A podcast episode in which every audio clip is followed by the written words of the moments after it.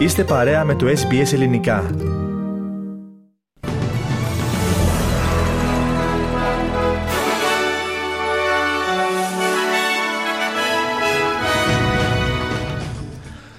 Η Ταρίν Μπράμφιντ ανακοινήθηκε Αυστραλή της χρονιάς. Τιμήθηκαν τουλάχιστον 9 ομογενείς. Συγκέντρωση διαμαρτυρία για την ημέρα της εισβολής, όπως την αποκαλούν οι συγκεντρωμένοι στο κέντρο του Σίδνεϊ. Συνεχίζεται στην Ελληνική Βουλή η συζήτηση για την πρόταση μομφής που κατέθεσε ο ΣΥΡΙΖΑ. Νέες τουρκικές απειλές προς πάσα κατεύθυνση και. Πρόκριστα με τελικά του κυπέλου Ελλάδας για Ολυμπιακό και ΑΕΚ.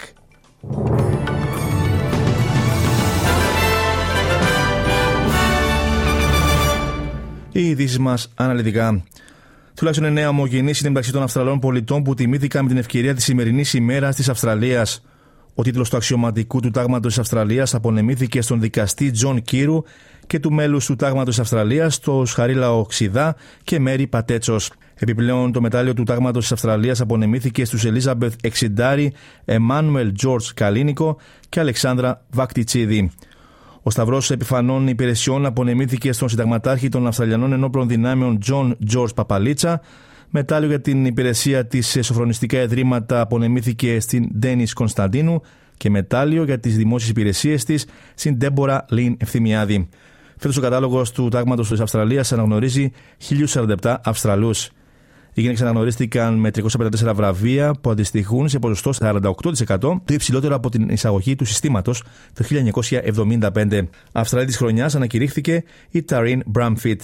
Ακτιβίστρια και συγγραφέα η Brumfitt ίδρυσε το Body Image Movement και το 2016 κυκλοφόρησε το ντοκιμαντέρ Embrace, το οποίο εξετάζει την εικόνα του σώματος, τα μέσα κοινωνικής δικτύωσης και τον τρόπο με τον οποίο οι γυναίκες αντιλαμβάνονται τον εαυτό τους.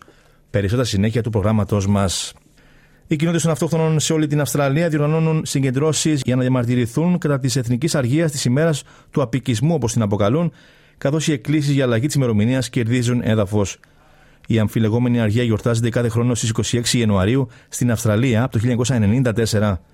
Μιλώντας στην εκπομπή Sunset Ceremony του NITV, το βράδυ της Τετάρτης, η Brooke Blarton, εργαζόμενη στην νεολαία και υπέρμαχος της ψυχικής υγείας, λέει ότι η ημερομηνία δεν πρέπει να γιορτάζεται.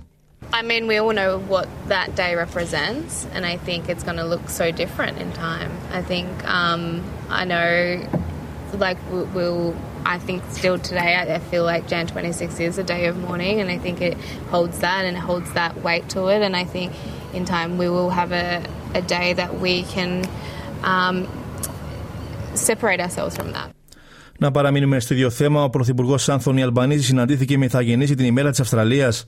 Ο Γενικός Κυβερνήτης David Harley συμμετείχε μαζί με τον κύριο Αλμπανί στην ιδιωτική εκδήλωση πριν από την τελετή έπαρσης της σημαίας στην Καμπέρα. Ο κ. Αλμπανή στην ομιλία του αναγνώρισε τον πολιτισμό των πρώτων εθνών.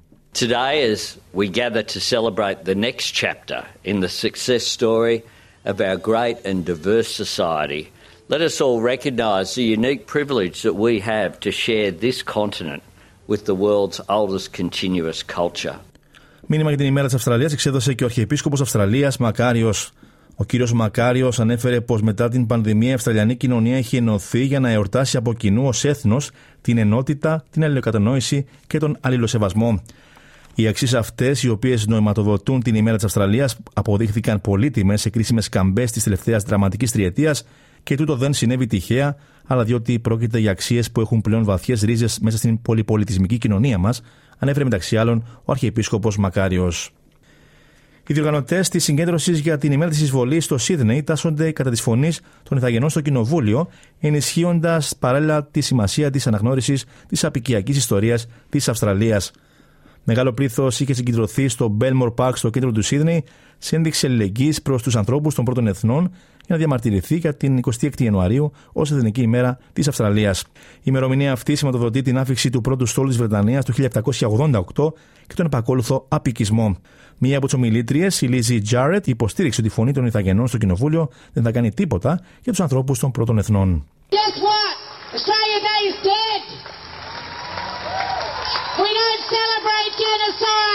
We are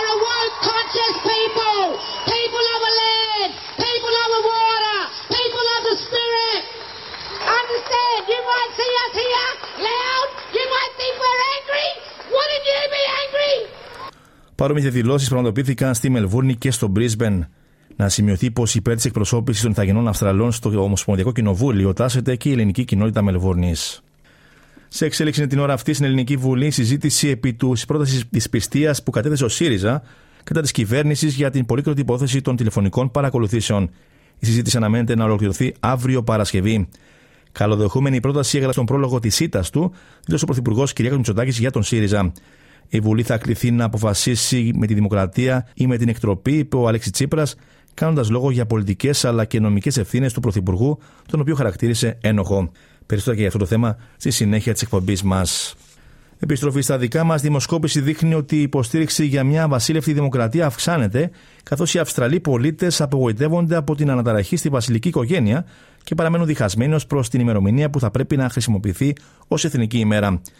Η νέα δημοσκόπηση διεξήχθη από την εταιρεία Resolve για λογαριασμό της εφημερίδας The Sydney Morning Herald και δείχνει ότι η υποστήριξη για μια βασίλευτη δημοκρατία έχει αυξηθεί από το 36% στο 39% κατά τη διάρκεια των τελευταίων 4 μηνών από το θάνατο της Βασίλισσας Ελισάβετ. Οι υποστηριχτέ του status quo μειώθηκαν από το 37% στο 31%, ενώ το 38% των Αυστραλών παρέμεινε αβέβαιο για το τι θα ψήφισε.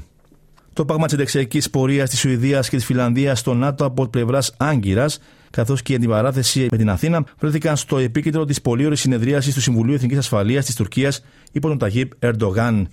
Σε ανακοίνωσή του, το Συμβούλιο εξαπολύει εκ νέου απειλές προς πάσα κατεύθυνση, διαμηνύοντας πως δεν θα επιδείξει ανοχή σε τετελεσμένα τα οποία στοχεύουν την εθνική ασφάλεια και τα συμφέροντα της Τουρκίας. Η Αγγέλα κατηγορεί την Αθήνα για προκλητικές ενέργειες και ισχυρίζεται πως το εξοπλιστικό πρόγραμμα της Ελλάδας θα αυξήσει την ένταση στην περιοχή. Οι Ηνωμένες Πολιτείες επιβεβαίωσαν ότι θα παράσχουν άρματα μάχης στην Ουκρανία. Ο Αμερικανό πρόεδρο Τζο Μπάιντεν έδωσε μια σύντομη ομιλία στον Λευκό Οίκο, στην οποία είπε ότι θα παρασχεθούν στο Κίεβο 31 βαριά άρματα μάχη Abrams. including more than 500 as part of the assistance package we announced last Friday. And today, today I'm announcing that the United States will be sending 31 Abram tanks to Ukraine. Ο Ουκρανός πρόεδρος Βολοντίμιρ Ζελένσκι εξήγησε την απόφαση, αλλά δήλωσε ότι το χρονοδιάγραμμα για την απαράδοση των αρμάτων μάχης θα είναι κρίσιμο. Να παραμείνουμε στο ίδιο θέμα, η Γερμανία ανακοίνωσε επίσης ότι σχεδιάζει να παραδώσει βαριά άρματα μάχης στην Ουκρανία.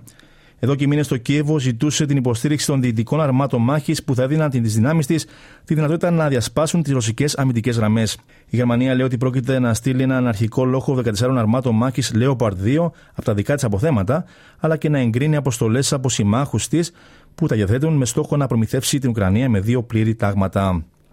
Στην Ισπανία, τώρα ένα άδα συνελήφθη σε σχέση με μια επίθεση σε δύο εκκλησίες στη νότια πόλη Αλγεθήρας. Ο ύποπτος φέρεται να σκότωσε έναν νεοκόρο και να τραυμάτισε σοβαρά έναν ιερέα χρησιμοποιώντας σπαθί σαμουράι. Τα τοπικά μέσα ενημέρωσης ενέφεραν ότι τουλάχιστον άλλα τρία άτομα τραυματίστηκαν από την επίθεση αυτή. Να αλλάξουμε θέμα. Μεγάλη διαμαρτυρία πραγματοποιήθηκε χθε στο Γιωχάνεσμπου της Νότιας Αφρικής μπροστά από τα κεντρικά γραφεία του κυβερνώντος κόμματος Αφρικανικό Εθνικό Κογκρέσο. Ο κόσμος διαμαρτυρήθηκε για την κρίση της ηλεκτρικής ενέργειας στη χώρα, η οποία προβλέπει διακοπές ρεύματος που μπορούν να αφήσουν νοικοκυριά και επιχειρήσεις χωρίς ρεύμα για ώρες καθημερινά. Η κρίση αποδίδεται στη βλάβη των σταθμών ηλεκτροπαραγωγής με καύση άνθρακα, στις καθυστερήσεις συντήρησης και στην πολυετή διαφθορά και κακοδιαχείριση της κρατικής εταιρείας Iscom. Η Δημοκρατική Συμμαχία, που είναι το κύριο κόμμα τη αντιπολίτευση στην Νότια Αφρική, ήταν υποστηρικτή τη διαμαρτυρία αυτή. Η Ανεστίν Βάτσον, μέλο τη Δημοκρατική Συμμαχία, λέει ότι η κρίση έχει αντίκτυπο στη ζωή των πολιτών. We really need government to come to a point where they sit down and discuss and use the relevant people to make the change within the issues that we are facing. Because in all honesty, it affects, it affects us so much financially, physically and emotionally. Επιστροφή στην Αυστραλία, οι αναλύσεις δείχνουν ότι οι εργαζόμενοι χρειάζονται περίπου 7.000 δολάρια αύξηση στο μισθολογικό πακέτο τους για να συμβαδίσουν με την εκτείναξη του κόστου ζωής. Η χρηματοοικονομική πλατφόρμα Cansta κατέληξε από την ανάλυση της στο συμπέρασμα ότι το μέσος εργαζόμενος που κερδίζει 92.030 δολάρια θα χρειαστεί αύξηση του ετήσιου εισοδήματός του κατά 7.018 δολάρια για να συμβαδίσει με τον πληθωρισμό. Η εμπειρογνώμονα της Κάνστα σε θέματα χρημάτων, Εφη Ζάχος, δήλωσε ότι η αλλαγή θέσης εργασίας θα μπορούσε να προσελκύσει υψηλότερο μισθό και σημείωσε ότι οι αιτήσεις αναγγελία εργασίας τον Δεκέμβριο αυξήθηκαν κατά περισσότερο από 10% σύμφωνα με τα στοιχεία του ιστότοπου για θέση εργασίας ΣΥΚ. Η ίδια καταλήγει στο συμπέρασμα ότι πολλοί Αυστραλοί εξετάζουν το ενδεχόμενο να κάνουν μια επαγγελματική μετακίνηση το 2023.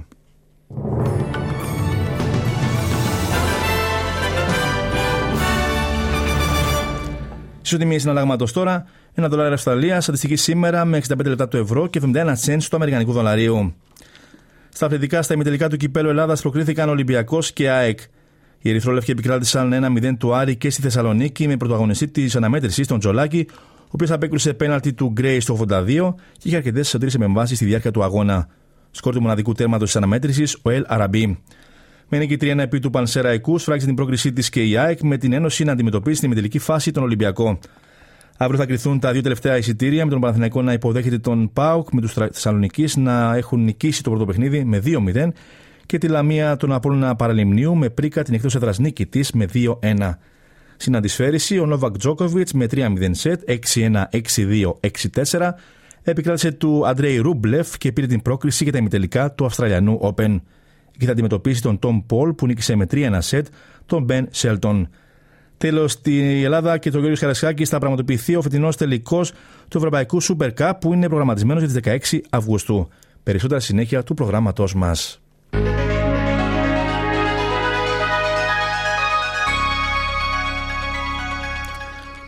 Ολοκληρώνουμε το δελτίο μας με την πρόγνωση του αυριανού καιρού. Μελβούρνη ηλιοφάνεια, η θερμοκρασία θα κοιμανθεί από 13 έως 27 βαθμούς Κελσίου. Σίδνεϊ βροχές με 21 27 βαθμούς. Γουλγκολν επίσης βροχές με 21 24. Βροχές και στο Νιούκαστ με 21 26 βαθμούς. Πέρθ συννεφιά με 16 έως 27 βαθμούς Κελσίου διορθώνω. Αδελαίδα ηλιοφάνεια με 15 έως 37. Χόμπαρ συννεφιά με 12 έως 26 βαθμούς.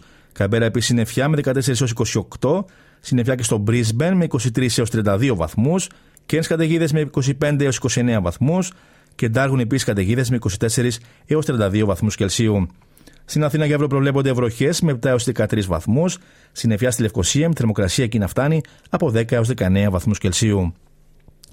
Τέλος του δελτίου ειδήσεων. Στην σύνταξη και εκφώνηση ήταν ο Στέργος Καστελωρίου. Ακολουθούν μηνύματα του σταθμού μας και συνέχεια πάραμε τον πάνω αποστόλου με τα υπόλοιπα θέματα της σημερινής εκπομπής. Από μένα προς το παρόν, γεια σας.